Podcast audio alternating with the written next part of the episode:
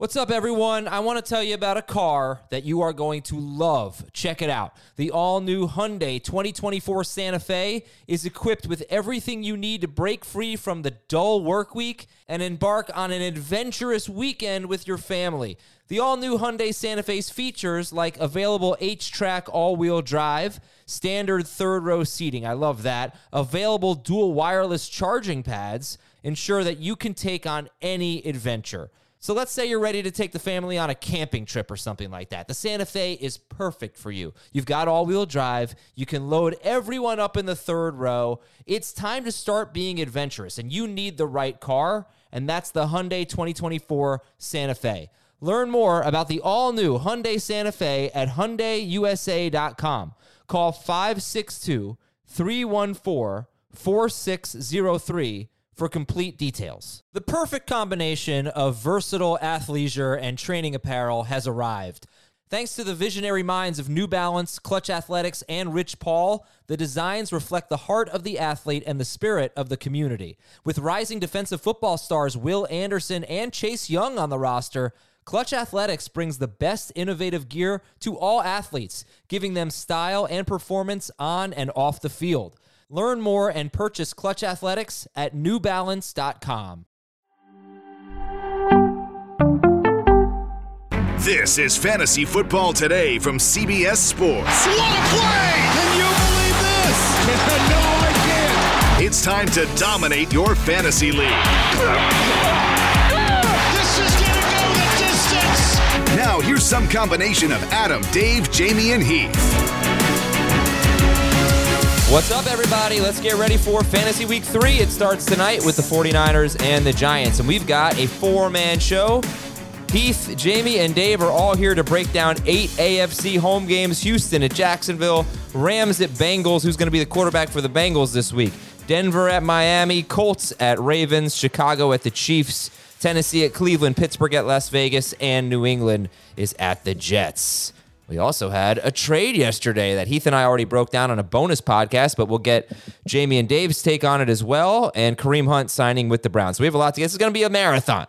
All right, get comfortable, fellas. We're going to have a long show today. Good morning, Jamie. What's going on? Who's our start of the week? Raheem Mostert. I like the setup for him a lot, taking on the Broncos. Coming off strong game. I always love, from covering the Dolphins many years ago, whenever you get these home games in September for these teams that have, not used to this environment, it's going to be muggy, it's going to be hot. And the last time that the Broncos left Denver was their second preseason game. So they've been home for a month. And so I think it's going to be a little bit of some road weary legs, early start. It's always a favor for the East Coast teams. So after what the Broncos just gave up to Brian Robinson, the way Raheem Mostert's playing, the lack of competition, the way the Dolphins offense is playing, just lining up, I think, for a big game for Mostert. So he's got top 10 upside. Yeah, Dave has him 7th. Jamie, I think, has him 12th. Heath, not so much. 18th for Mostert. What do you think? That's a solid start. That's not okay. Down on him at all. Okay. We got Jerome Ford and we got Zack Moss this week, and we got Raheem Mostert. Who are we starting out of those three? Mostert. That's easy, Mostert. I'm going with Moss. Wow. Jamie, is it easy? What do you think about he had 10 carries in week 1, Mostert, and then 17 in week 2? Is there any way to predict that? Yeah. One defense was taking away the pass. One defense wasn't. There you go. Right, but is there any way to predict that? You know what I mean? Okay, do you think the Broncos are going to come into Miami and say, the first thing we got to do is stop Raheem Mostert? Well, no. So you think that's what the Chargers said? No, but the Chargers did. The difference is that the Patriots laid out just playing heavy zone coverage, and that actually kept the game fairly competitive between them and the Dolphins last week. Well, they were in their nickel package the entire game. It was more they were playing with 5 defensive backs. Like we've talked about that shell coverage a lot, Jamie. This was like super shell, and they were daring the Dolphins to run, and the Dolphins were like, "Cool, we'll run it." And so Mostert already had a good game before he broke away for a long touchdown run to ice it. I think he could do the exact same thing this week. I think he's going to get a lot of work. Denver's run defense fell apart last week against Washington. I think Mostert's awesome. All right. Good stuff. We'll get back to players we love, players to avoid. But the start of the week is Raheem Mostert. The big news, Minnesota traded for Cam Akers, and they also signed guard Dalton Risner. You can decide which one of those two news items is bigger news. But Heath and I talked about it yesterday. And Heath, give me a 10-second summary of our bonus pod. I think Akers could still be, or Madison could still be a start this week if Akers is inactive. I think Madison will still be a 60-40 lead in their first game, but Akers is more likely to be the lead back rest of season. But that's kind of a guess, right? I mean, it's not, you're not saying it's a guess, and I don't think either one of them have more than like RB 22 upside in this offense. Okay. Jamie, your thoughts on Cam Akers going to the Vikings? I think this is more an indication of the guys behind Madison with the expectation of someone to push Madison. So I think Madison's still the guy. You know, the fact that they made the investment in him in the offseason and they just swapped 6-round picks to get Cam Akers just because there's familiarity with the coaching staff there. So for the short term, Madison should still be the lead running back there for what it's worth. I agree with Heath. I think, you know, top 20 upside is probably the limitations. For this week, Madison is a decent start, you know, just given the opponent and the expected score.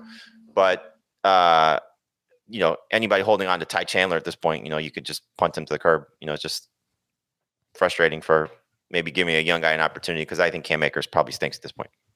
Dave, how big of a week is this for Alexander Madison to have the Chargers and have, you know, maybe a head start on Cam Akers, but he's struggled in 2 games so far. So like, how big of a week is week 3 for Madison? I mean, he already had a head start for the first 2 weeks of the season. But it's and he couldn't do it. Yeah. A couple of O with 2 teams. Hopefully a big bonanza. That's the game of the week. Hey! I just heard Heath groan. Yeah, you didn't like He's that? He's feeling the jinx. You know, you just ruin these great fantasy games. Like the guy I love is Kirk Cousins, my #1 quarterback in the projections this week. And now I've got to go adjust him and put him outside my top 12 somehow because you've destroyed fantastic games 2 weeks in a row. But it's such a fun jingle, you know. The jingle's great, but the result at the end sucks. Oh, come on! I'm not a sorcerer. At least I don't think I am. Sometimes I do guess. All right, no, but I was glad Dave's on the show today because I was really looking forward to working that game in today's show. You know, do you feel like this is a big make or break week for Madison? He's already had 2 weeks to try and prove that he deserves more work in this offense, and he hasn't done it. The schedule's nice coming up. It's the Chargers, and then it's the Panthers. They've got the Bears 2 weeks after that. So there are some favorable matchups ahead. This is a team that has thrown the ball 78% of the time through the first 2 weeks of the season. So there aren't a lot of running back touches to go around as it is. And these 2 guys, if you look at their numbers just over the last 3 years, I know that there's circumstances and injuries and all that stuff. They're identical. Okay. They are identical in yards per carry. They're identical and they're practically identical in rush EPA, runs of 0 or negative yards, the inability to avoid tackles and make plays. I don't think either of these guys are going to be particularly good for fantasy. Identical. Thank you, Jamie. You always get my awesome. That was fantastic. Thank you. All right, Jamie, the other news item. Pause attraction. Cleveland signed Kareem Hunt to a 1-year deal worth up to $4 million, according to Adam Schefter. And then I got people a little riled up on X last night with my Azer stat. Jerome Ford had a 69-yard run against the Steelers. Other than that, he had 15 carries for 36 yards against the Bengals and 15 carries for 37 yards against the Steelers.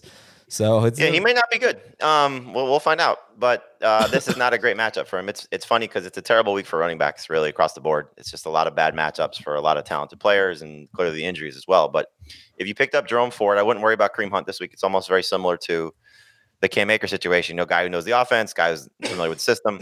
How much will they use him after not having a training camp and preseason and lack of practice? You know, so I think for this week, Jerome Ford slots in as a low-end #2 running back.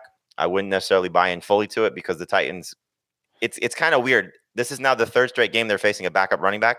So Jamal Williams week 1, Joshua Kelly week 2, now Jerome Ford week 3. Yeah. But the fact that they shut those guys down and what they did a year ago. You know, so it's not just, okay, they're just shutting down crappy running backs. There's a track record here of this team. So Ford's probably going to have to either A, score, which they just having a lot of rushing touchdowns going back last year. I believe it was 6 in their last 19 games. And is he going to be that heavily involved in the passing game? So this is just going to be a low-scoring affair. And will he get all the touches like he did? That's the assumption, but we'll find out. So I wouldn't worry about Kareem Hunt for now, but very similar to what you said about Madison. If he does not have a big enough game this week, not necessarily from a production standpoint, just doing the right things, then we could see Kareem Hunt in there sooner rather than later. Yeah, and unfortunately, it's Tennessee, and then it's Baltimore, and then it's a bye, and then it's San Francisco. We talked about this on Tuesday. Right, but it's not like Kareem Hunt's going to come in there and do different things that are going to be that much, make him that much more exceptional than Jerome Ford. It's just a tough schedule. No, it's just you don't want Ford to have 3 games where he struggles, and then what happens after that? So the bottom line is, you know, we told you to be aggressive on Ford, and you should have been, but Kareem Hunt is also a good player to add. I will check his roster percentage right now, but, you know, you guys would add him, right? I mean, I saw him added in most of my leagues. Yeah, of course. Yeah. Okay, Kareem Hunt is, anybody want to guess? Oh, you can't add him anymore. He is now 84% rostered. Let's do players we love. Heath, sticking with Kirk Cousins? Well, unfortunately, I'm going to stick with Kirk Cousins, even though you just ruined him. Like I said, when I first did the projections, he came out as QB1 this week. It's just an absolutely perfect spot at home against a terrible defense in a shootout, the highest over-under on the slate, elite weapons. There's nothing not to love. It's really hard to sit Kirk Cousins, even if you have a guy that you didn't think you'd be considering sitting. Dave, player you love this week. I think we keep it rolling with Nico Collins, who's been getting huge target volume for Houston. And this is a Texans team that, whether by choice or because of game script, they're throwing the ball a lot. He's the number 1 wide receiver there. He's putting up good production behind it. And I don't think Jacksonville's defense is as good as the numbers suggest. Okay, Nico Collins, now 93% rostered. He's got a very high ADOT. Well, pretty high, 13.5. You can live on that. But he's kind of a downfield guy. And then Jamie said Raheem Mostert. Do we agree or disagree on this comment in the chat? Heath drinks seltzer at a bizarrely early time of day. I don't get it with seltzer. I'm not a seltzer guy. Yeah, it is early for seltzer, Heath. I drink seltzer when we're podcasting. So we start podcast at 10. The first seltzer's at 10. I do a podcast. First podcast at 2. First seltzer's at 2. I don't have a seltzer at 8:30 in the morning when I'm not doing a podcast. But I do have a seltzer when I'm doing the podcast. It is a podcast drink. Yeah. Why is that? I mean, does it help your throat or something? It does, yes. Okay. Oh, interesting. That's a good reason. Maybe I should try seltzer. Pro tip. Well, I mean, he also eats dinner at 3 o'clock. I don't eat dinner at 3 o'clock, but I do eat lunch at about 10 a.m. Me too. And then again at 12:30. All right, Jamie, who are we avoiding? You should avoid me, by the way. But who are we avoiding, Jamie? I would like to avoid DeAndre Hopkins. You know, I don't know how healthy he is, and facing a tough Browns defense with that pass rush against that offensive line is going to be really problematic for Ryan Tannehill. So if you can get away from DeAndre Hopkins this week, 3-receiver leagues, I get it. It's hard to bench him, but in a 2-receiver league, I think you can find better options. Did he practice in full yesterday? I thought he did. And would that matter? Yes. Full, right? Yeah. Full practice for him. Does that change anything for you, Jamie? No. Okay. Dave, who do you want to avoid? Who do I really want to avoid? But I'm okay. Chicken. So here's a problem. I'm nervous about Kyle Pitts. Still have him ranked top 12. Still think he's worthy of it, but I don't even know if I can say that with a straight face. I don't want to start him. I just don't know how many other tight ends have the type of potential to put up like 10, 12 PPR points that he could. Yeah. Well, it's a big week. I mean, you're facing the Lions team that's allowed the most receiving yards to tight ends, and they haven't exactly faced great ones because they avoided Kelsey. Right. And but they haven't given up more than, so like, here's the thing. Like they haven't given up more than 9 PPR points to a tight end, but they've stunk. And one of the guys that covers tight ends, he's hurt. Yep. That was James Houston. So now it's this other guy named Derek Barnes. I don't know how good Kyle Pitts is. Like if you go back and watch the Falcons game, he's not even like the second most explosive guy in that offense at this point, or third, because if we count Bijan, then he's in there too. So like, I feel like Pitts could have another stinker, but am I really going to start Hunter Henry, Sam Laporta, Zach Ertz, Njoku, who's been a dud for 2 weeks? Like, if I'm going to start a guy that's got a low ceiling to begin with, I might as well just go with Pitts. Mm. Yeah, it's an interesting dilemma that every Kyle Pitts manager is going to have every week till further notice. Heath, who do you want to avoid this week? Dameon Pierce. Absolutely terrified of his role, of his efficiency. He has not played even half of the snaps in a game yet. I don't think Houston's going to probably slow down Jacksonville's offense, so they're going to be playing from behind again. And then when he has touched the ball, it's been absolutely terrible. 2.6 yards per carry, 2.1 yards per target. Like, it's not as if they could look at what's happened and think, you know, what we should really do is get the ball to Dameon Pierce more.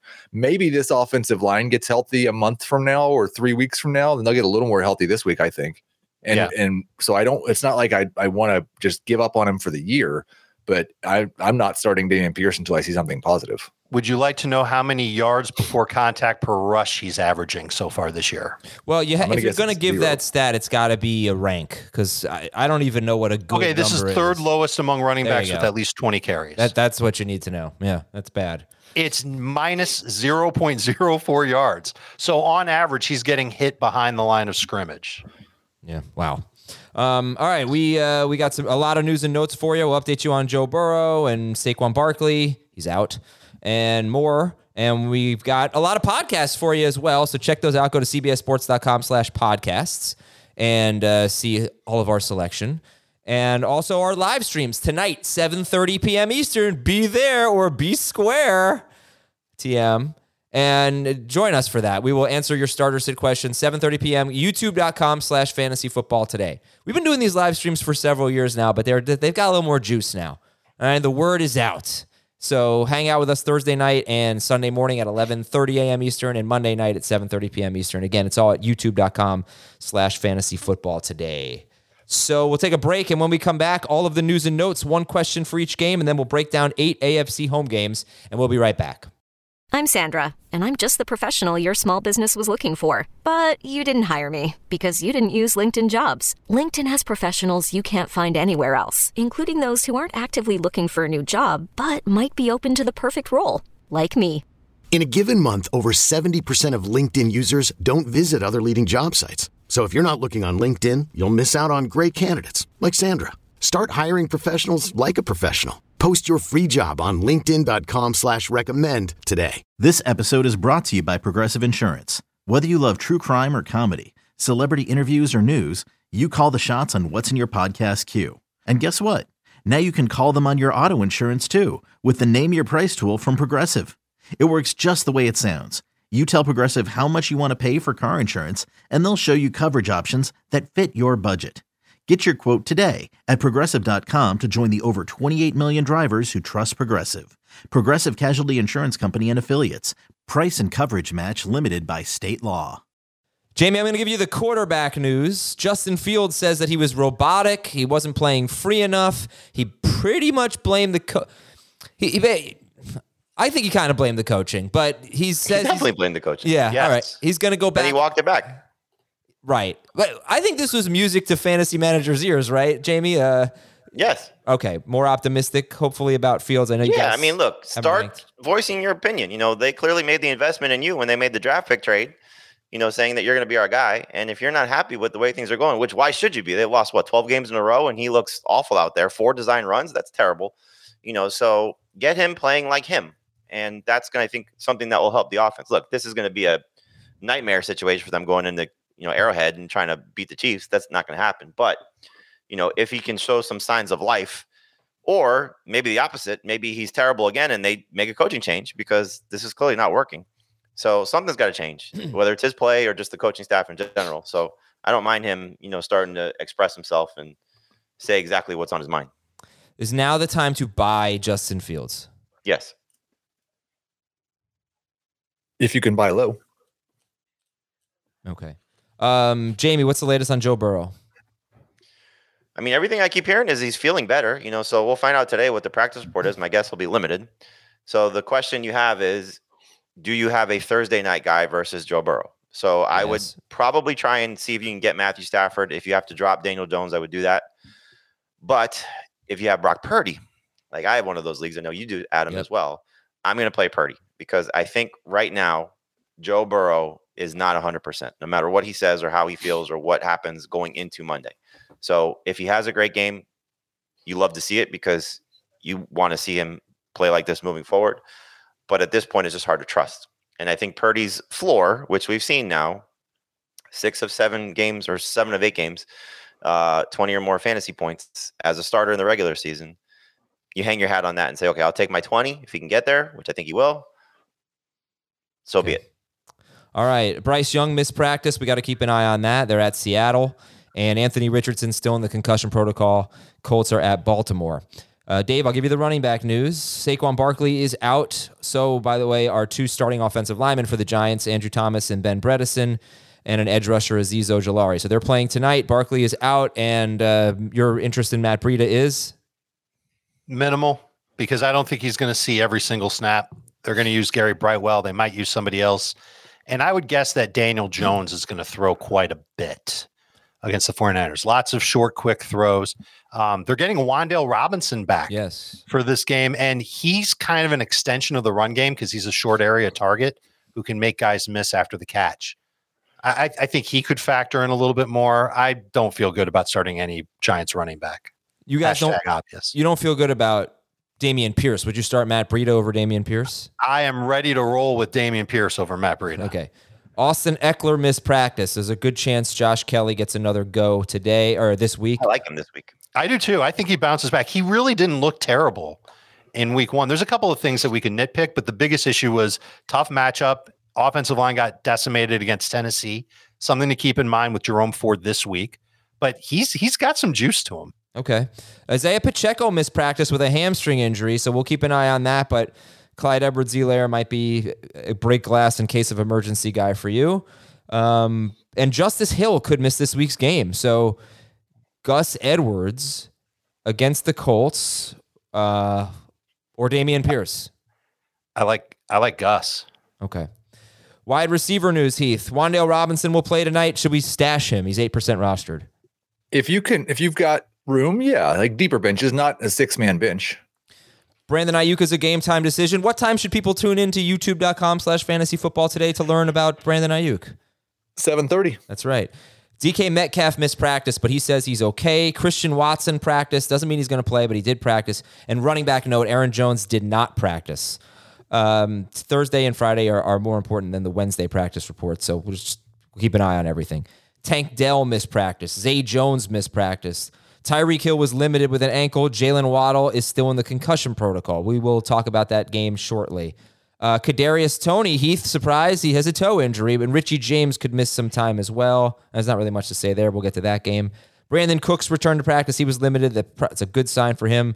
Josh Reynolds has a groin injury. Oh, please be okay. Mari Cooper missed practice. He should be all right. You figured he wasn't going to practice on Wednesday after playing on Monday. He had a second injury added to that. He's got a shoulder now as well, right? Oh, I'm sorry. I didn't know that. I thought it was the same injury. Right. He was listed with 2 different injuries. I don't know if he had 2 on the report last week, but it was the one he had last week and a shoulder. Okay, so that's Amari Cooper. DeAndre Hopkins practiced in full, as mentioned. He's at Cleveland. Tight end news, Dawson Knox missed practice. If he doesn't play, that might be a boost for Dalton Kincaid. And Logan Thomas missed practice. On the offensive line, the Seahawks are still beat up. The Bears' offensive line is kind of in shambles right now. Their left tackle, Braxton Jones, is on IR and could miss the season.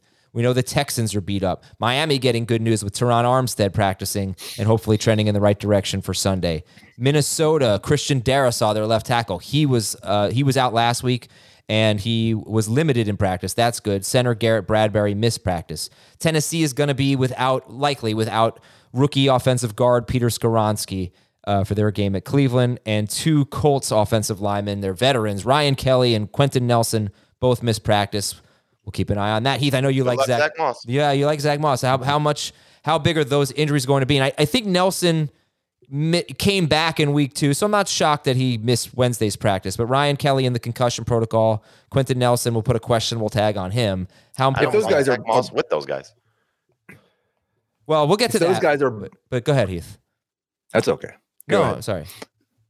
If those guys are not playing, yeah, I would significantly down Zack Moss. Okay, there we go. And then defense stuff, Reek Woolen for the Seahawks. He's likely out this week. Their secondary is pretty beat up right now. Might get healthier by the end of the week. Buffalo's got some key defensive injuries. Leonard Floyd, Jordan Phillips on the line, Terrell Bernard at linebacker, Micah Hyde. I don't think they're serious, but we'll see. Patriots cornerback Marcus Jones missed practice. And I really think that Christian Gonzalez was not shadowing Tyreek Hill until Marcus Jones got hurt, and then they started shadowing Tyreek Hill with him, which is interesting as we look at what might happen with Garrett Wilson this week.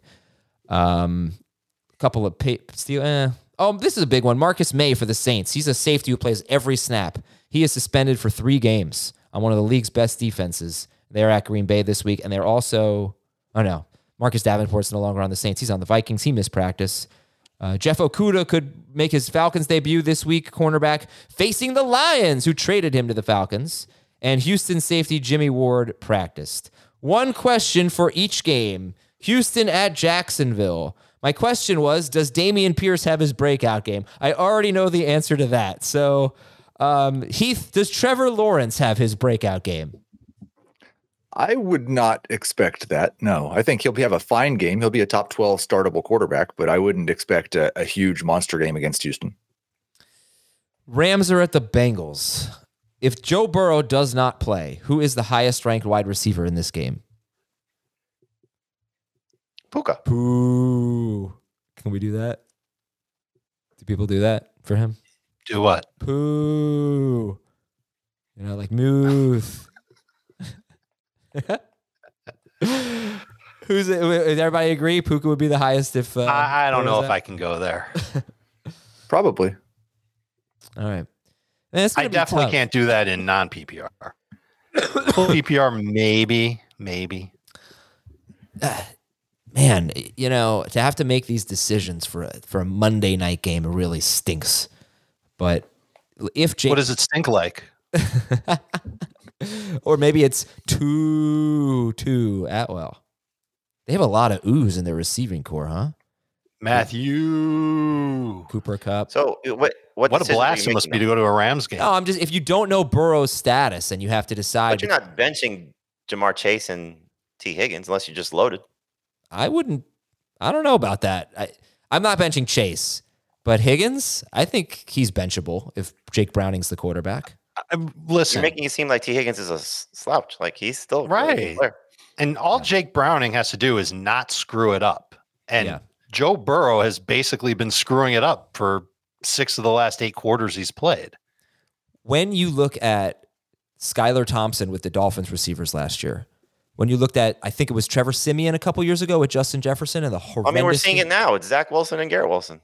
Exactly. So I don't think you can just shrug off the idea that T. Higgins is benchable. If a guy who's made 1 career pass and has been a practice squad player for most of his career is the starting quarterback. I mean, I wouldn't even shrug off the idea that Chase is benchable. I'm not going to tell anyone to bench Chase. But in the situation that you're describing, unless we know Sunday that Joe Burrow is out, you're taking the chance with those guys and just living with the consequences because of who they are. Okay. I mean, Heath, do you agree? I can't imagine sitting one of those guys because Joe Burrow might not play, when they might still be the guy who scores the touchdown if Joe Burrow plays. So I'll be starting Higgins and Chase. I guess score the touchdown if Burrow doesn't play too. I guess the scenario you could maybe have, like Puka's easy because you've seen now 2 games of what he is. Would you sit Higgins or Chase? For me, the answer is 1,000% no. For Tutu Atwell, if he's on your bench.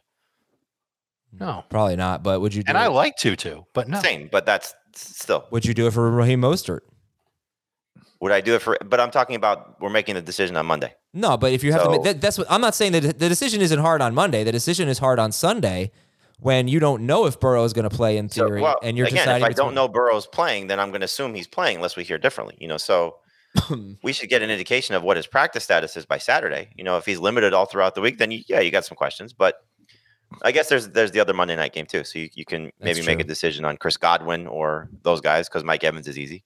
You know, so if you have Godwin and one of the Bengals guys, do you sit him for Godwin in a 2-receiver league? Yeah, you could do that. But again, it's, you know, you might be missing out on the unknown of what Jake Browning is. Maybe he's still just throw some Hail Marys and those guys get some passes. We saw it with Garrett Wilson this past weekend. You know, it takes 171 yards slant route and the defender falls down and you're okay. Let me ask you a question. If let's say Joe Burrow were out for the season and we were redrafting, what round would you take T. Higgins in? Didn't you ask this Tuesday? I think 4. Let's do it again. What, 4? I might go later than 4. And Chase would be 2. Yeah, 4 or 5. Yeah, to me, that's not a must-start player. So I think it is an interesting decision. I mean, you're talking about DeAndre Hopkins and DJ Moore were drafted in that range, you know what I mean? And people are going to ask questions about those guys. But can I have a quick word on Jake Browning? Yeah. I'm not going to act like I know every detail about his college career, but he was a 4-year starter at Washington, completed well over 60% of his throws. 1 year was amazing, 43 touchdowns, 9 interceptions. His last year wasn't as good. I think when I said competent passer, I think that applies here. And so a guy who knows what the offense is and what you're asking him to do, I don't think he can make big plays like Burrow can, but I think he's functional, and that'll help the receivers hopefully be at least as good as they've been. Maybe not in the case of Higgins last week, but certainly better than Higgins in week 1. All right. Denver at Miami. Does Javonte Williams have his breakout game, Heath? You know, I think the Broncos are going to be feisty in this game. It's a must-win game. They're 0-2, and they've got a point differential of -3. And so I think Javonte Williams is a starter. I don't know if I'd call it a breakout, but I think he'll be a top 24 running back. Indianapolis at Baltimore, Jamie. Michael Pittman or Zay Flowers? Zay Flowers. I think we've seen enough of this Colts secondary to know that Flowers has a chance for a huge breakout game. Not that he didn't have one already in week 1, but you saw, you know, some of the flaws for Pittman despite the targets, you know, so he could have a 7 for 50 game again when you take out the 39-yard screen pass that he scored on in week 1. So given the opponents for each of them, I would go with Zay Flowers. Chicago's at Kansas City. Starter sit DJ Moore, Dave. He's like on the fence of a low-end number 2, high-end number 3 receiver for me. If Fields is talking like he needs to play free, I think Jamie nailed it. We're trying to get him to run more. I think he will run more. That means fewer throws all the way around. I'd be a little hesitant with DJ Moore in this matchup. I'd rather start Zay. I'd rather start Nico. It's be interesting to see if L'Jarius Sneed shadows him, because that's what happened with Calvin Ridley last week, and Sneed won that one. Tennessee at Cleveland. Sneed, by the way, limited in practice on Wednesday. Do we actually like Deshaun Watson this week? Raise your hand if you like Deshaun Watson this week. The Shazer? You giving up? No hands. I'm not giving up, but I'm certainly putting it on pause. But Tennessee is a very nice matchup here. We also can't forget he scored like 23 points in week 1 because he had 45 rushing yards and a touchdown. He's still capable of that. But does anyone like Watson this week? Not particularly, but I wouldn't probably go streaming, you know, for replacements. Like if you have Jared Goff or Geno Smith, clearly Kirk Cousins, you know, you're playing those guys over DeShazer this week. But I have a question for you. If you're redrafting right now, would you be taking Deshaun Watson or the trash fantasy quarterback garbage you claimed to Anthony Richardson? Hot garbage I would take over him. Thursday night guys or Deshaun Watson? I have Watson over them. I would go Watson over Daniel Jones. I can't trust him in that game. Yeah, I'm going Jones over Watson. What about Purdy? And not because I'm trusting him. I just don't want to start Deshaun Watson. Purdy? I could be talked into Purdy over Watson. Okay. All right, Pittsburgh at Las Vegas. Are we going right back to George Pickens? Yeah. 100%. As a flex. Number 2 wide receiver. All right, Dave's a little lower on that. We'll talk about that later. New England at the Jets. Is Ramondre Stevenson the only good start in this game? Yes. I don't even think he's a particularly good start. But he's the best one. He's a good start by default at running back. I mean, you can't sit him for pretty much anybody. I think Garrett Wilson's still in the flex talk if the weather holds up. There's already talk that, or the forecast, I should say, is not looking good. Looks like rain. I don't know. Thunderstorm Zach Wilson's always there. I'm getting a little tired. Honestly, I'm getting a little tired. Poop storm. I'm getting a little tired of good weather during the week and crappy weather on the weekends here. It's starting to get to me. All right. Well, why don't you do something about it? You know what? The government needs to do something about it, Dave. But Michael Pittman, Zay Flowers, Garrett Wilson. Who's the best in that group? Zay. Pittman, Zay, and who? Wilson. Garrett Wilson. Oh, the other two guys over Garrett Wilson. Really? So sad. I'll take Wilson over Pittman. All right. Houston is at Jacksonville. Let's get started here. The Texans are 0-2. Week 1, they lost 25-9. And week 2, they lost 31-20, but they trailed 31-10 going into the fourth quarter. So they've been throwing the ball a ton. Just real quick here, is anybody interested in starting CJ Stroud? Superflex. Yes. Okay. Not really even there. You guys are sitting Dameon Pierce, but you're starting him over Matt Breida. I'm sorry if I can't remember who I asked Gus. Did I ask Gus Edwards or Dameon Pierce? You did. And you said Gus, right? Beep, beep. And that's if Justice Hill is out? Only if Justice Hill is out? That's only if Justice Hill is out, but it sounds like he has turf toe. Could miss several weeks, and they just brought Melvin Gordon off the practice squad, and then they took his spot and gave it to Kenyon Drake. So it sounds like Justice Hill will not play. Heath, how do you feel about you would also start Gus over Pierce? Probably. I had Pierce one spot ahead of Gus. I'm curious how much of the work that was going to Justice Hill will go to Gus. I'm sure a few of the carries, they never thrown the ball to him. So I would have assumed those targets are going to go to Zay Flowers or Kenyon Drake. I don't know if Drake's even going to play. But Zay Flowers, I 100% agree with. Mark Andrews, too. All right, so why are we starting with this game? Well, I think there's some pretty interesting starter-sit decisions. Heath, you can talk about it first, but the wide receivers. I mean, everyone's going to start Ridley, but then who's the next best wide receiver with Kirk coming off a big game, with Collins off to an amazing start? Who's the next best wide receiver in this game? If Zay Jones plays, then I think Nico is probably the next best wide receiver. And Kirk would be a high-end number 3. Nico would be a low-end number 2. If Zay Jones is out, then I think you're starting Ridley, you're starting Kirk, and you're starting Nico Collins. And Tank Dell is a fun flex. Maybe even a number 3 wide receiver if you consider that there's 40 or 45 number 3s instead of just 36. But yeah, you might have 3 pretty close to must-start wide receivers if Zay Jones is out. If Zay Jones is out, if Zay Jones is in, is anybody worried about Christian Kirk? If you think about their game scripts the first 2 weeks and Kirk, not playing as much week 1 and playing a lot and having a big game week 2. I think I saw that the Texans run an even higher rate of man than the Chiefs. And if that's the case, then I would not be worried about Christian Kirk because he's been 100%. Awesome against man. And they're starting. I would still go Collins over Kirk, but I think Kirk is the number 2 receiver this week. I agree with Collins over Kirk, and the Texans are starting a new slot corner because their old slot corner is hurt for this week. There's a favorable matchup there. It's just a matter of volume. How much throwing are the Jaguars going to do?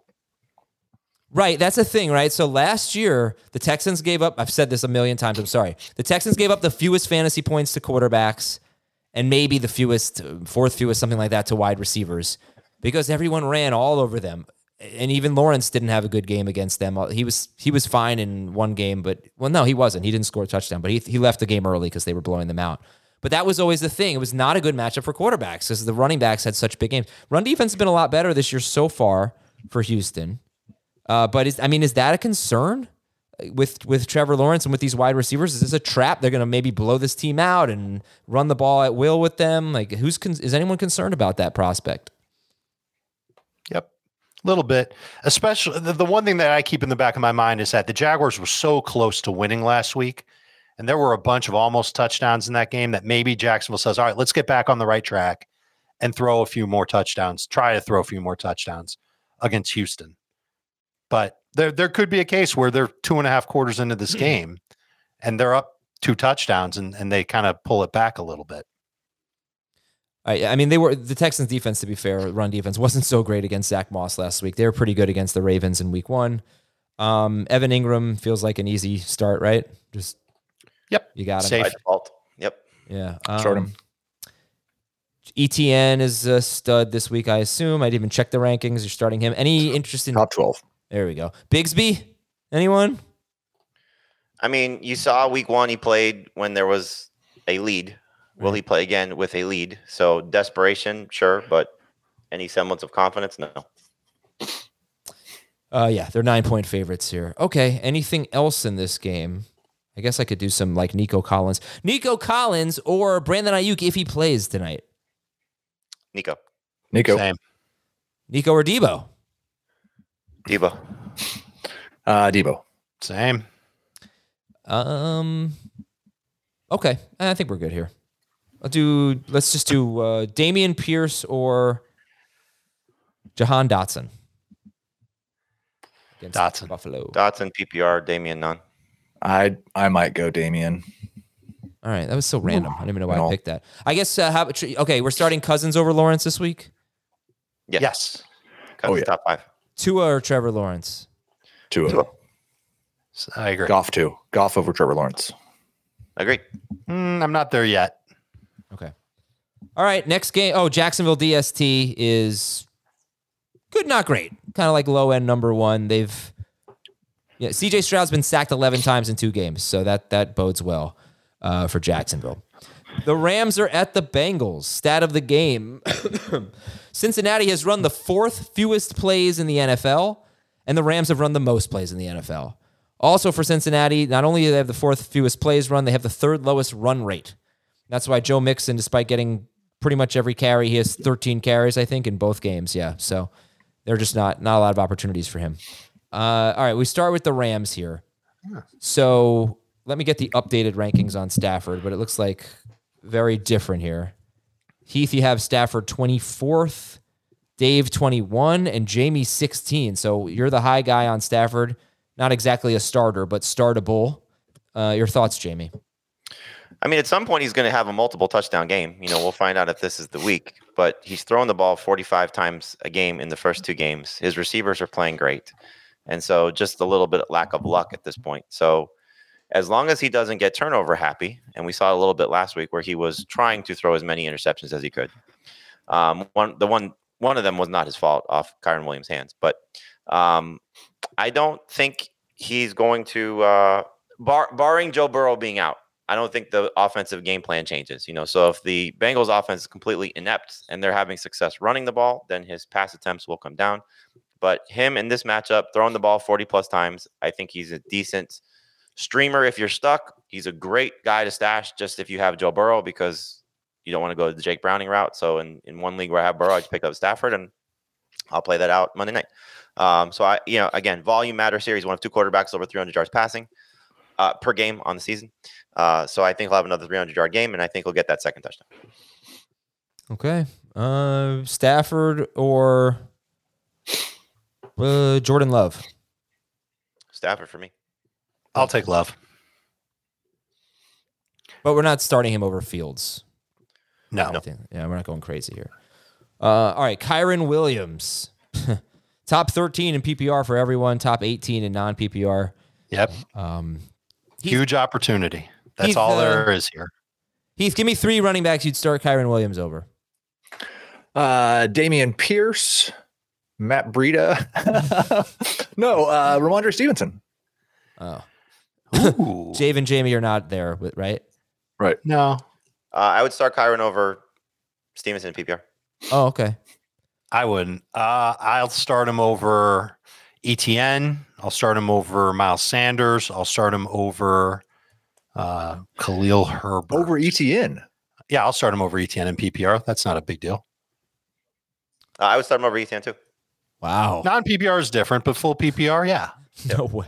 I don't think I could do that. I mean, first of all, look, you've got a running back that's now going to dominate touches in a backfield that, I mean, we've talked so much about Kyron Williams and how he might not be the most talented guy, but he's just getting opportunities, and that's the number one thing in fantasy. I will say the one thing that, and we talked about this, I think it must have been yesterday, about the Rams' total number of offensive plays and the regression that's coming there. Kyron Williams has 12 targets through 2 games. He also has a 12.9% target share. They throw 93 passes in two games. I think you probably are looking at more like 35 passes a game, which is more like 3 or 4 targets a game moving forward. What's crazy is they're not even in the top 10 in pass rate this year. It's because they're running so many offensive plays. Yeah. That's not going to continue. Right. Right. 156. They're not playing fast and they're not high in pass rate, which means you shouldn't expect a high pass volume, even though there has been one so far. I mean, I don't really have to spend too much time. I don't think many people are deciding between Etienne and Kyren Williams, but I mean, who's the better player? Who's got the better matchup? The only thing, Kyren does have a better role. Yeah, but Etienne still has a great role. I mean, Etienne runs all the routes, basically. He's still super involved. So I don't know. All right. Surprising. Well, I agree with you, Adam. Good. Team, what did we call ourselves? He had him. I don't remember. Do we have a celebrity? I don't think we had a name. We've never agreed before in the history of the show, so there was no need for a team name. Damn it. Team agree to disagree. Okay, the reason why this game is featured so early in the show is because of Puka Nacua. Man. Start Puka Nacua. Oh, my... How, when you cough, you cover your whole face? I'm just like so most people just cover their mouth. I'm just but doesn't mute his mic. I can't even. Poor guy. Why don't you go get some seltzer? Yeah. What? Who's next on our list? Who needs a LaCroix now? Okay, I moved my mixer, and I couldn't even reach the cough button, and I'm just so embarrassed at this point. It's been like 2 weeks. I mean, there's no cough drops within a mile of where you are. Yeah, I think we're supposed to just take the show over. Okay, talk about Puka Nacua and Tutu Atwell. How in the world do you sit Puka Nacua at this point? Keep going. Yeah, no, you can't see. I don't think either of these guys are going to hack up bad numbers in the matchup against Cincinnati. And in the case of Atwell, almost 15 PPR points each of the first 2 games. Very excited about using him this week, because I think the Rams are still going to continue to throw at a decent rate. But I think that's why I'm maybe just lower on Atwell and Stafford, is I don't think they're going to continue to run 75 plays a game. And so Atwell's target share at a normal volume is not that exciting. What would it be? How many targets would you expect if they throw 50 times or play 50 snaps? Obviously, they're not throwing 50 times. If I've got him projected for like 63 snaps, which is right in the middle. And okay. That's six targets at his current rate. Yeah, that feels low. I wouldn't feel good about him if he's only going to get 6 targets in the game. Yeah, I think a lot of it depends on if Burrow plays. If Burrow doesn't play, this could be kind of low scoring, but I still have Atwell in the flex range. I like him better than Hopkins. I like him better than Michael Thomas. I don't know about Pickens. I know you guys are more excited about him. We'll talk about that game later. But how do you feel, Jamie? Atwell, Nacua? We haven't really talked Nacua. Is that just because he's a must start? Start him. Yes, must start guy. I'm good now. Thank you, Dave. Tutu is like 40th for me. So, as he said, there's like 45 number 3 receivers. He's still a number 3 receiver because it's hard to overlook what he's done the first 2 games. I don't think they're necessarily going to slow down if Joe Burrow's there, because I think we'll still see a potential shootout, because I don't really buy this Rams defense playing the way that's played. That's so fair. I think if Burrow is close to healthy, we're going to get a high scoring game. All right, sit Tyler Higbee. Cincinnati's struggling against tight ends, but Higbee's just struggling. All right, for Burrow, if Burrow plays, where do you anticipate you'll rank him? 11th. Yep, right in that range. Okay. Yep. You'd still rank him ahead of Stafford, Jamie? Yes. Okay. Yeah, I'm not going to play Stafford if Burrow's out there. Start Joe Mixon. We have him ranked. We have Burrow ranked right now. Oh, I'm sorry. I should have. Yeah. Where do you have him, Heath? 11? We're all in the same range. 11 or 12, yeah. The one I would really struggle with if Burrow got a full practice in would be Lawrence. Mm-hmm. Okay. All right, we'll keep everyone posted throughout the week. So Jamar Chase, T. Higgins, I think we already had this discussion here, but there'll be much better starts if Joe Burrow plays. And sit Herb Smith. Would you start a DST in this game? It's kind of an interesting prospect at this point. I would start the Rams if there is no Joe Burrow. I mean, they've struggled with Burrow. So, right. Okay. Ready for the Vic Fangio revenge game? Yeah, buddy. Here it is. Denver's at Miami. Not the Bradley Chubb revenge game? Well, you know, it's interesting because Sean Payton... Not the Patrick Stan Jr. versus his father's old team game? Oh, no. That's a nice storyline. The Broncos... Sean Payton wanted to hire Vic Fangio, and he didn't. And right now, their defensive coordinator, Vance Joseph, is coming under a lot of heat. Vance Joseph revenge game. Oh, yeah. And I read this in The Athletic. The Broncos lead the NFL with 12 defensive penalties. 7 have come on third or fourth down. They've also, according to The Athletic, they've been particularly bad against screen passes. We'll see if the Dolphins implement that. And they're giving up a lot of big plays right now. So, you know, last year, this was one of the best defenses in football. They're not playing like it right now. I want to give it, to me, what is a very, very concerning stat of the game. Jerry Jeudy lined up in the slot 74.4% of his snaps last week. I hate that. Why? Because he's better out wide. And if you look at his best games last year, not all of them, but they coincided with his higher out wide rates. When his games where he was out wide the most, he was like a lock for 70 yards. It wasn't that many games, but I just don't like him being confined to the slot. It hasn't really been great for him in his career when that's been the case. And that was a really high slot rate, 75% almost. That's crazy. Mm-hmm. Anybody else share that concern, or we just want to see it play out, or what?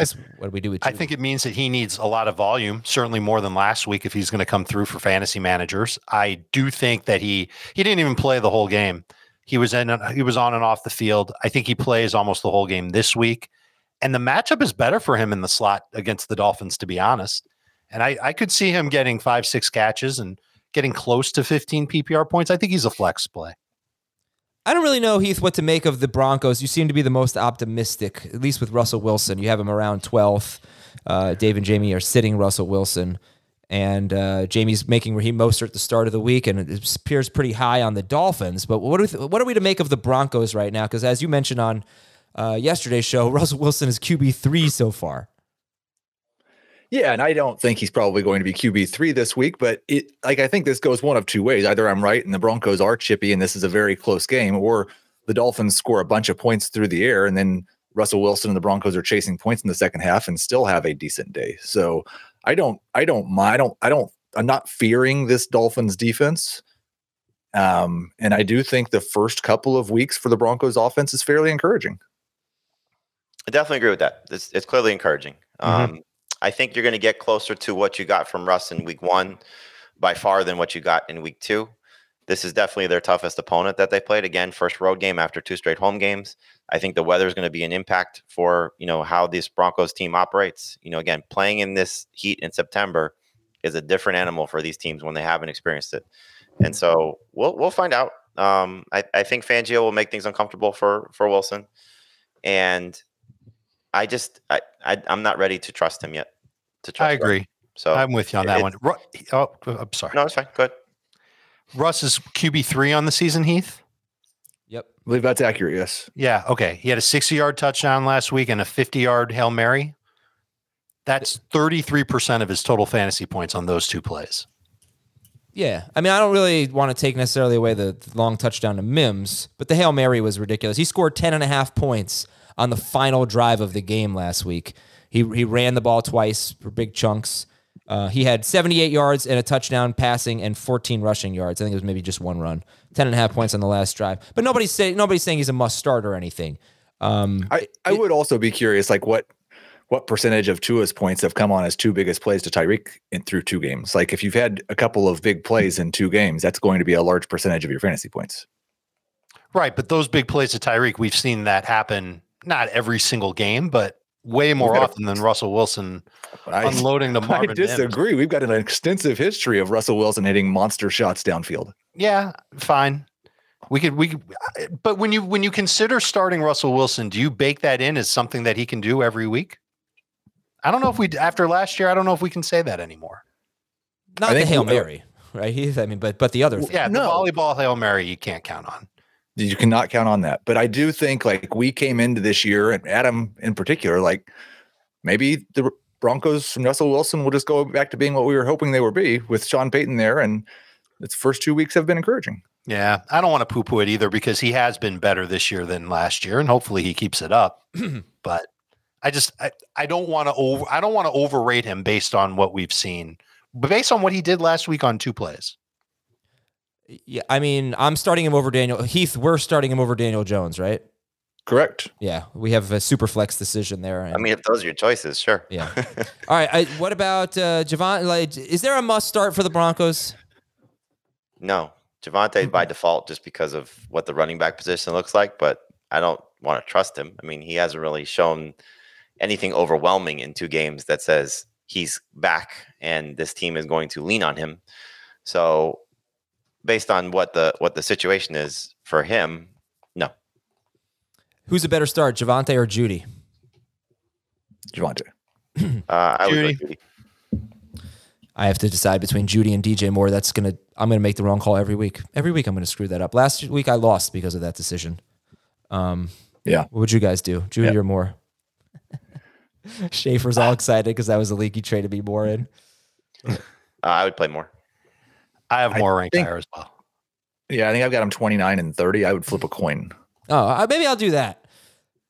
Sit Adam Troutman, and let's go to the Dolphins. Tua is a must-start. He is the lowest among anyone, is 7th. Their four main guys are must-starts. Like, who's benching any of those guys? Yep. Well, I don't think people are going to approach Mostert that way necessarily. That's fine. That's fair. But they should for this week. Okay. And I will be interested to see with Mostert and like what the Broncos choose to do, because so far against the run, what are they giving up? 3.5 yards per carry. Well, one of those was against maybe a terrible player at this point, Josh Jacobs. Yeah. Well, yeah, I'd be surprised if Josh Jacobs is now a terrible player, but he could be. Well, I mean, through 2 weeks, he hasn't exactly looked great against, two defenses that are fairly competent, maybe. But yeah, no, I'm joking clearly, but I think you just look at what their 2 weeks of production against has been, I think a better offense than the Raiders, the Commanders. Brian Robinson ran through them, and Raheem Mostert has a chance to do the same. You know, he's played 73% of the snaps each of the first 2 weeks, and now Savon Ahmed may not play. So are they going to just put Devon Achane on the field more and trust him? Or are they just going to give Mostert more of an opportunity here? So there's a chance for him, not to necessarily get the Zack Moss workload, which if that's the thing you're hanging your hat on, I don't understand from Zack Moss perspective. Like, I think Mostert's in a much better situation. So I would start him over Moss, for example, if we're looking at that. I would start him over Jerome Ford if we're looking at that, those two guys in particular. But Mostert's been good from a production standpoint in week one because he scored, and that's really the only thing that saved him in week one. But week two, you saw what the upside could be if teams are going to say, okay, run on us. And they did. Right. And by the way, Mostert had just as many carries as Moss last week. But listen, Heath, we're going to talk about Colts and Ravens because Heath is the high guy on Moss. So we'll get into that in a moment. We got to go to break here. But if Jaylen Waddle were out, would it change anything for you for Tua or Mostert? For Tua, yes. He would probably drop a few spots, but I'd still be starting him. For Mostert, no. No, I don't think I'd probably move Mostert. And I'm not anti-Mostert. I've got him 18th. Like, yeah. All right, let's take a break, guys. When we come back, Colts are at the Ravens. Give me a 3-second answer. Do you like a DST, by the way, Miami or DST or Denver? Dolphins. Okay. Yeah. Perfect. Colts are at Ravens when we come back on Fantasy Football Today. Hiring for your small business? If you're not looking for professionals on LinkedIn, you're looking in the wrong place. That's like looking for your car keys in a fish tank. LinkedIn helps you hire professionals you can't find anywhere else, even those who aren't actively searching for a new job but might be open to the perfect role. In a given month, over 70% of LinkedIn users don't even visit other leading job sites. So start looking in the right place. With LinkedIn, you can hire professionals like a professional. Post your free job on linkedin.com/recommend today. eBay Motors is here for the ride. Remember when you first saw the potential? And then through some elbow grease, fresh installs, and a whole lot of love, you transformed 100,000 miles and a body full of rust into a drive that's all your own. Look to your left. Look to your right. It's official. No one's got a ride like this. There's nothing else that sounds like, feels like, or looks like the set of wheels in your garage.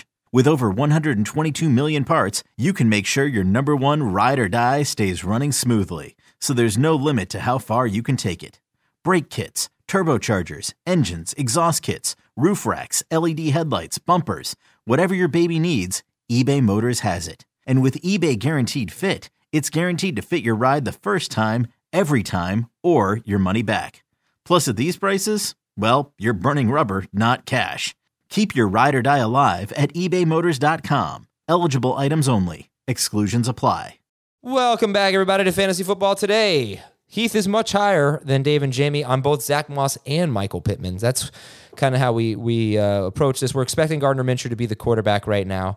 But Heath, you have Zack Moss as a top 10 running back. At least you did yesterday. You have Michael Pittman. I'm trying to lower him a little bit, but right. And I'll give the full Zack Moss spiel, and then because there's been plenty of anti-Zack Moss.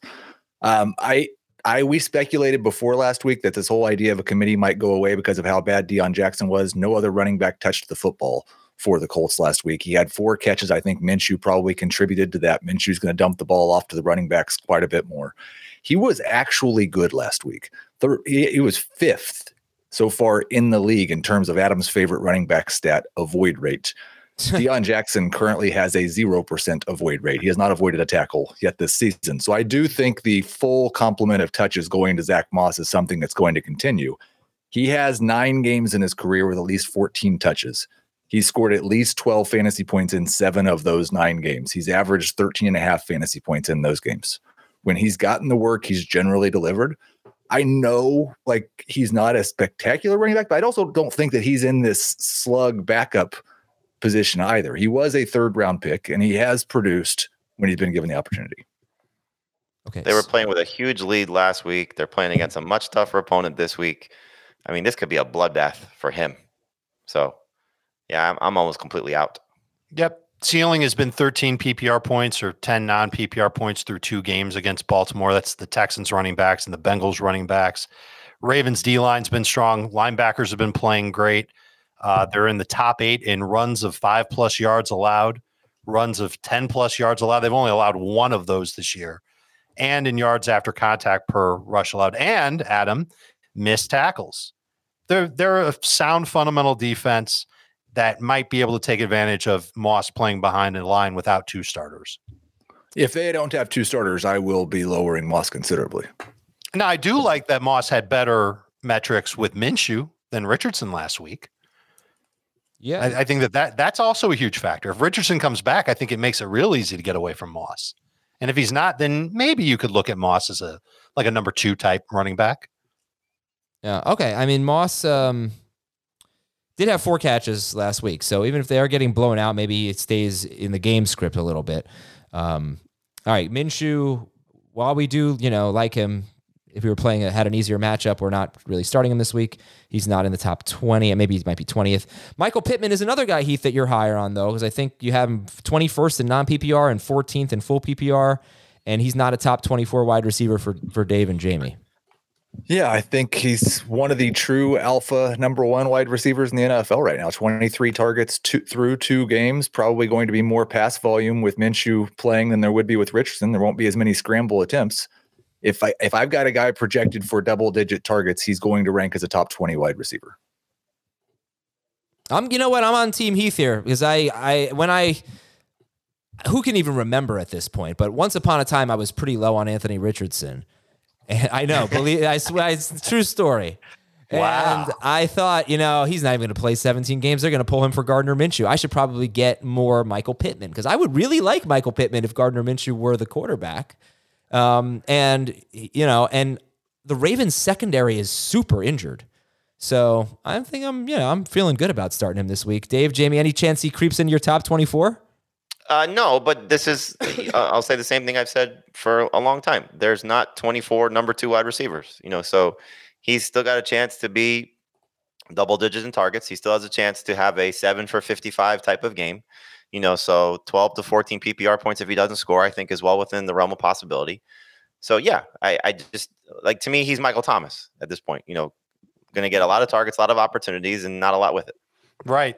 That's the issue. And look, Minshew played a little bit more than a half last week. Pittman had 10 targets with him. That's a great sign. But I feel like we know what Pittman is at this point, which is a lot of volume and not a lot of efficiency. You need to get a little lucky, and you need to hope he gets targeted in the end zone. Heath, is the best quarterback. I think it's hard to say that when he scored 23 points in week 1. Like, we're just 1 week removed. Remember how he scored 10 of them. by making a really good play? Sure. A screen and then running straight ahead, missing. He had good blockers. It was a good play. I'm not going to take it away from the Colts. It was a good play, but usually when a wide receiver catches a screen, they don't have a jailbreak like that. I mean, look, it was uncharacteristic for him. As I said, it was longer than any catch he had the year before, but I swear, I really think that he might be playing with the best quarterback this week that he's ever played with. If it's Minshew, there's no question. Right, if it's Minshew. Richardson's still my play. The best ever? I don't know. Maybe not, but this year, of course. I think Phillip Rivers and Matt Ryan might have something to say about that. I mean, Ryan was terrible. At that stage in their careers, I'm sorry, I know, it's awkward to say, but he didn't have great quarterback play in his NFL career so far. So and now he's got Gardner Minshew. I mean, Minshew's been good for receivers, though. Minshew really has produced good fantasy receivers. He gave us a great DJ Chark season. Obviously, the Eagles guys were terrific with him. So, all right. I think Dallas Goedert had a 2-touchdown game a couple years ago, like 100 yards. All right, anyway, Lamar Jackson was so good last week, and he's a top 4 quarterback. Start him. Andrews is a start. So, assuming Justice Hill is out, Jamie, where are you ranking Gus Edwards? Top 24 non-PPR, just outside of that in full PPR. You know, the question will become is, do they actually let him play on passing downs and give him some chances in the passing game? Probably not many. So, but game script should matter here because now he should get even more carries, especially if they're playing with a lead because the Colts are probably going to lose. And so, does he get a 20-carry game here? So, you know, for him, based on his career yards per carry, that could be a very impressive performance. But I just buy into the amount of work that he should be able to get. And hopefully some of those goal line opportunities that have been disappearing for him, which was a little bit of a surprise since J.K. Dobbins has been out. So, I would not be surprised if he scored. I would not be surprised if he gets 80 yards rushing, but it could be a trap game also if he does not find the end zone. This will be a good test of your Colts run defense, Adam. Yeah. Because so far this season, they've been just astonishingly good. Yep. 2.9 yards per carry. We'll see if they can shut down the Ravens. Yeah. But it's the Ravens with Gus Edwards. So I don't even know if this is that good of a test. It's the best test so far. Well, I don't know. Hold on a second. No. ETN in week 1 had an amazing fourth quarter against them. Right. They've played one bad quarter of football. I think they've got a good front 7. Yeah. Jamie and Dave like Zay Flowers as a number 2 receiver. Heath has him as a number 3 receiver. And the Ravens DST is a must start. Chicago's at Kansas City. Heath, hate to call. Yeah, I said to Heath earlier, I was like, listen, I want to get more rankings disputes going, but it's weird because you're like the high or the low guy every time I find a dispute. So Jamie was the high guy on Matthew Stafford. That's okay. There you go. Had one. We got to find one for Dave. Pickens. He's really low on Pickens, so that'll come there later. We go. But for this game, Chicago, Kansas City, the rankings difference I see is that you're much lower on Isaiah Pacheco than Dave and Jamie are. And let's just see the rankings. Looks like you have him about 30th, and Dave and Jamie. Dave has him 19th, and Jamie 23rd, and you've got Pacheco almost as a sit or as a flex, we'll say. You want to discuss?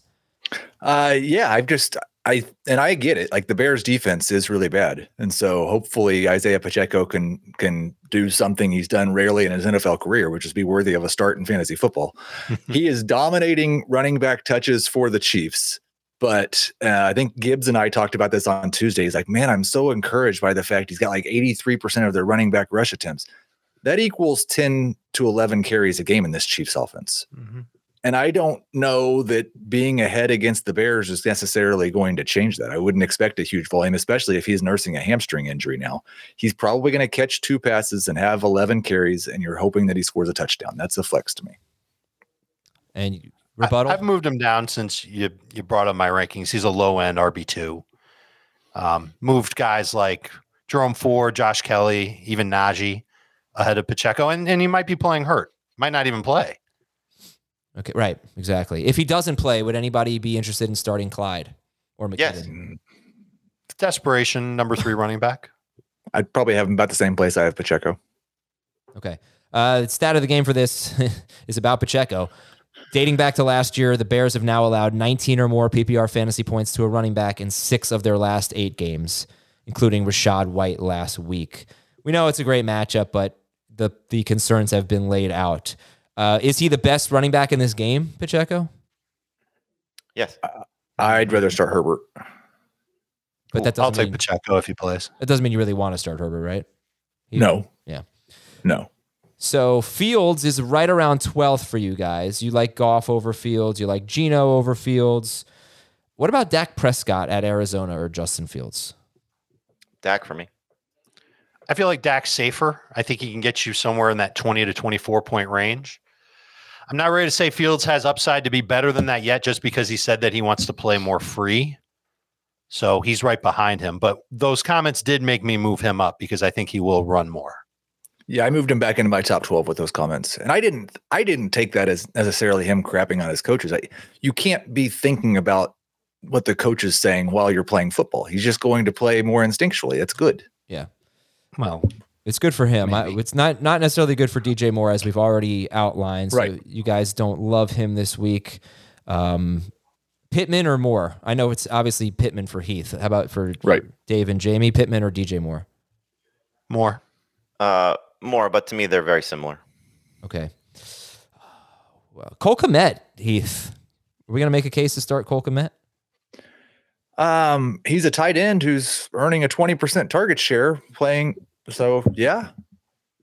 Okay. He's in that startable range.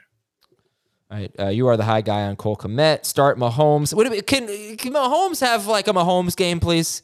I never have Patrick Mahomes on my teams, and I finally have him in one league. Ew, 23 points. Great, thanks, Mahomes. I could have gotten that from Russell Wilson. We've got like four quarterbacks that are averaging 20 fantasy points right now. Like, be happy with the 23. Are you starting any Chiefs wide receivers? No, not with confidence. No. Okay. But hold up. Let's say Tony's out and Richie James doesn't matter either way. No. You still can't find it in your heart of hearts to give Sky Moore a whirl as a number 3 receiver? I cannot. Neither can I. You got real lucky to have that long catch last week. Nice back shoulder catch on the touchdown, but yes, the 70. Yeah. That was cool. Long catch or whatever it was. That was cool. Kansas City's DSC is top 8. Tennessee is at Cleveland. Interesting game here. Rankings call out. Heath, you're much lower on Amari Cooper. You just see I'm much lower on Deshaun Watson, Amari Cooper, and David Njoku. I'm less certain that the Titans' pass defense is that much worse than Deshaun Watson. Yes, it's. I actually think that's fair. Resistible object meets stoppable force. Correct. Yeah, something like that. I think it's a big week. Like maybe this could be a get right spot for Watson. And make me feel a little bit more confident in him. Or maybe we'll find out that you could even start the worst quarterbacks against the Titans. Jamie, through stat of the game, through 2 games, 4 wide receivers have 80 or more yards against Tennessee. Shahid, Olave, Keenan Allen, and Mike Williams. So is that giving you confidence in Cooper? Very much so. I mean, again, it's the same thing that we've seen for this Titans defense going back to last year. Bad secondary, good run defense. And Amari Cooper's coming off a game where he had double digits in targets and 7 catches, and he did that playing through a groin injury and now potentially a shoulder injury. So if he's practicing in any semblance this week, you're starting him. Amari at home. Maybe he's going to flip the script on us this week. So far he's been bad at home and good on the road this year, right? This year I meant to say, yeah. Not this, exactly. Njoku's been tough to trust. Anybody want to go back to Njoku this week? No, he's in that command range. Over. Maybe a little bit better. Like the Pitts, Kittle, Goddard struggles. I'm just starting those guys and not wasting a roster spot, starting somebody else over them. Njoku's not there for me. I will find a way to start somebody else over Njoku. All right, start Derrick Henry. Why is it that we're so low on DeAndre Hopkins? Because he's got a low ceiling. I'm going to move him up a little bit with the full practice yesterday. He'll be a number 3 wide receiver for me now. I think I had him as a number 4, but he'll be in that wide receiver 30 range. And I'm not certain. Like if he's going to have a 33% target share, I don't think he has a low ceiling. You just have to see whether last week was because he wasn't healthy or what it was. This Browns defense is good. Yeah, that's where I was going to go. They're going to make things really uncomfortable on Ryan Tannehill, and I think their secondary, aside from the George Pickens play. They've eliminated, for what it's worth, with Joe Burrow's calf, Jamar Chase, T. Higgins, and Pickens had 4 catches on 10 targets, and one of them went for 71 yards. So yeah, that's true. Hopkins, I think, is going to have to grind his way to a big game, and To me, that's number three receiver. Browns have played the second most man coverage through the first 2 weeks of the season, and that's been an issue for Hopkins. He's much better versus zone. He struggles separating from man coverage. It is time to talk about Jerome Ford. And Heath, you're the high guy on him, just outside the top 12. He's top 20 for everyone. But what are your expectations for Jerome Ford against the Titans? 16 to 18 touches, somewhere around, 60 to 80 yards. He catches 2 or 3 passes, and you hope that he scores. That's a number 2 running back now. What is the difference between Jerome Ford and Jamal Williams and Josh Kelly, who were terrible against the Titans, guys? Why should I even consider starting Jerome Ford? Because we don't have Jonathan Taylor. We may not have Aaron Jones or Austin Eckler. You just lost Nick Chubb. You don't have Saquon Barkley. I mean, that's the narrative right now. It's just, you spent all your fab on him. You spent your first waiver spot on him. You may have been stashing him on your bench. It's always going to come down to who you have, and you could run down a whole laundry list of Adam of Jerome Ford versus whoever. So just check our rankings and see where we have him ranked. But I think at this point, you can't expect a good game. You almost have to hope for a good game because the sample size is not just 2 games for the Titans. It's a year plus for the Titans. They just stop running backs. That's just what they do. They're great at it. And so is Jerome Ford. Like if this was Nick Chubb, we'd be saying you're starting Nick Chubb because he's Nick Chubb. Yeah. Like that's the type of matchup this is, so I don't love the setup for Jerome Ford because you'd like to pick somebody up and say, okay, now he's a must start guy. As Heath said, he's probably a must start guy because your team is probably in desperate need of a player like this. So I don't love the setup for him, but I still would probably start him based on the workload. Like to me, he's a better version of Zack Moss this week. Okay, let's move on. We'll talk more about him throughout the week and compare him to other people like DeAndre Swift when we preview that game tomorrow.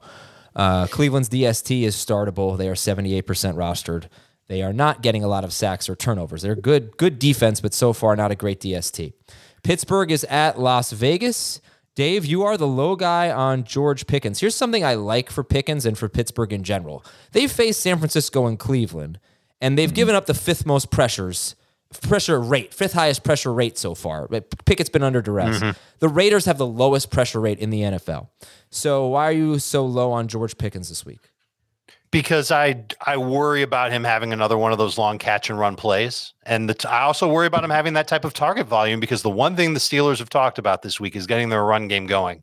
And this is a pretty good opponent. The Bills proved it. This is a good opponent to try and get that going. Now, I don't love the spot for Pittsburgh at all. They're coming off of this emotional win on Monday. Their defense is going to be tired. And so maybe that helps the Steelers try and say, all right, let's just try and run the ball a little bit against Vegas. It's the easiest matchup that their offensive line has seen so far this year. And let's take that pressure off of Kenny Pickett. I think Pickens is in the flex conversation, but there are a lot of wide receivers that I like better this week. It doesn't have to do with the matchup. Matchup's great. But I don't know if I'm going to look at him and say, all right, he's going to do exactly what he did last week or even half of what he did last week. I just think like everything we were hoping would happen for George Pickens happened last week. Deontay Johnson went down. The target rate shot to the moon. The routes changed. He started running better routes that draw targets. He was like a first look on 40% of Kenny Pickett's targets. And he's facing the Raiders. I don't know if you're not starting George Pickens this week. I don't know when you would ever start him. Couldn't agree more. Well, is anybody starting Najee Harris or Jaylen Warren? I think this is a safe week for Najee. Again, looking at the running back landscape of what it is, the opponent, as Dave alluded to, they were certainly much better. The Raiders were in week 1 than they were in week 2, but how much of that was just Buffalo focusing on the run game? And as Dave alluded to, the Steelers are going to try and focus on their run game. So I think Harris is a low end starter. Number 2 running back, and Warren's a high-end flex. We saw last week he was much better than Najee Harris once again, and you heard some rumblings, from Mike Tomlin about just how good he's looked. So might we see a changing of the guard if Najee struggles in this matchup? It might happen mid-game. So Warren's a decent flex play, but if they are playing with a lead, I don't know if that's necessarily the case because I don't think they're very good. If they are playing with a lead. I'm sorry, if they're not playing the lead, then we might see Jaylen Warren on the field and getting those 4 catches and doing a lot more with it than Najee will. So that's the risk you run with both those guys. But I think, again, just looking at running back landscape, what this week entails, injuries and matchups, Najee's got a good enough matchup, and enough of a potential workload that he belongs in the starting conversation for the first time this season. I would start both Steelers running backs over Dameon Pierce, Gus Edwards, Isaiah Pacheco, and Breece Hall.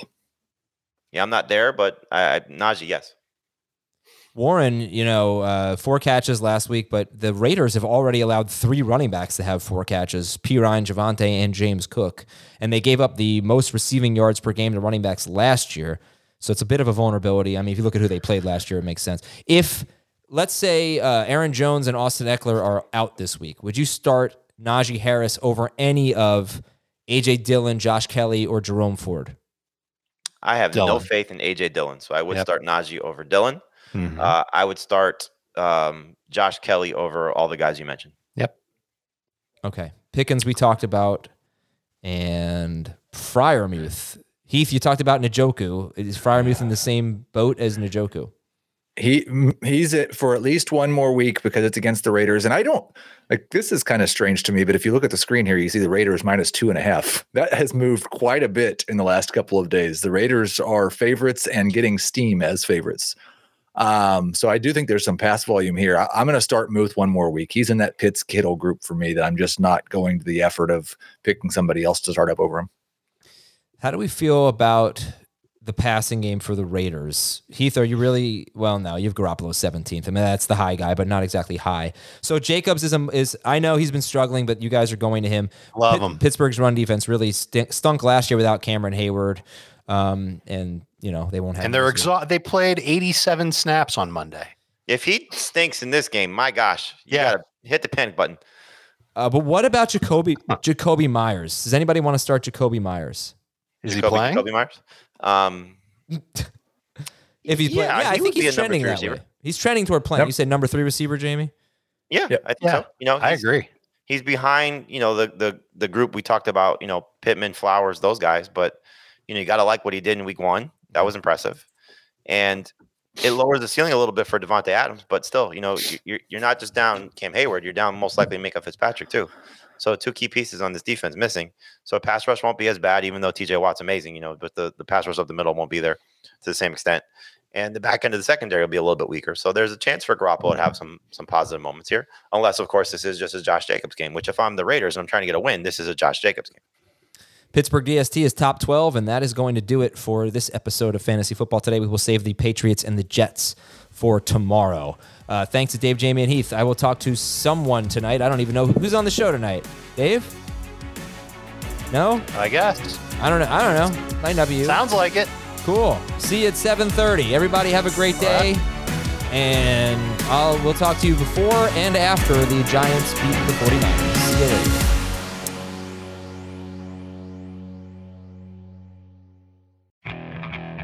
Okay, picture this. It's Friday afternoon when a thought hits you. I can waste another weekend doing the same old whatever, or I can conquer it. I can hop into my all-new Hyundai Santa Fe and hit the road. Any road. The steeper, the better. Because my all-new Santa Fe is available with H-Track all-wheel drive, so I can hit the trail without a worry in the world. Heck, with 3 rows and best-in-class rear cargo space, I can pack the whole family in with all our gear.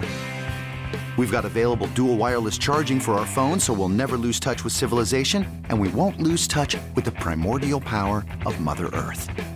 So which is it? Waste the weekend or do something a little more epic? And conquer it in the all-new Hyundai Santa Fe. Visit HyundaiUSA.com or call 562-314-4603 for more details. Hyundai. There's joy in every journey.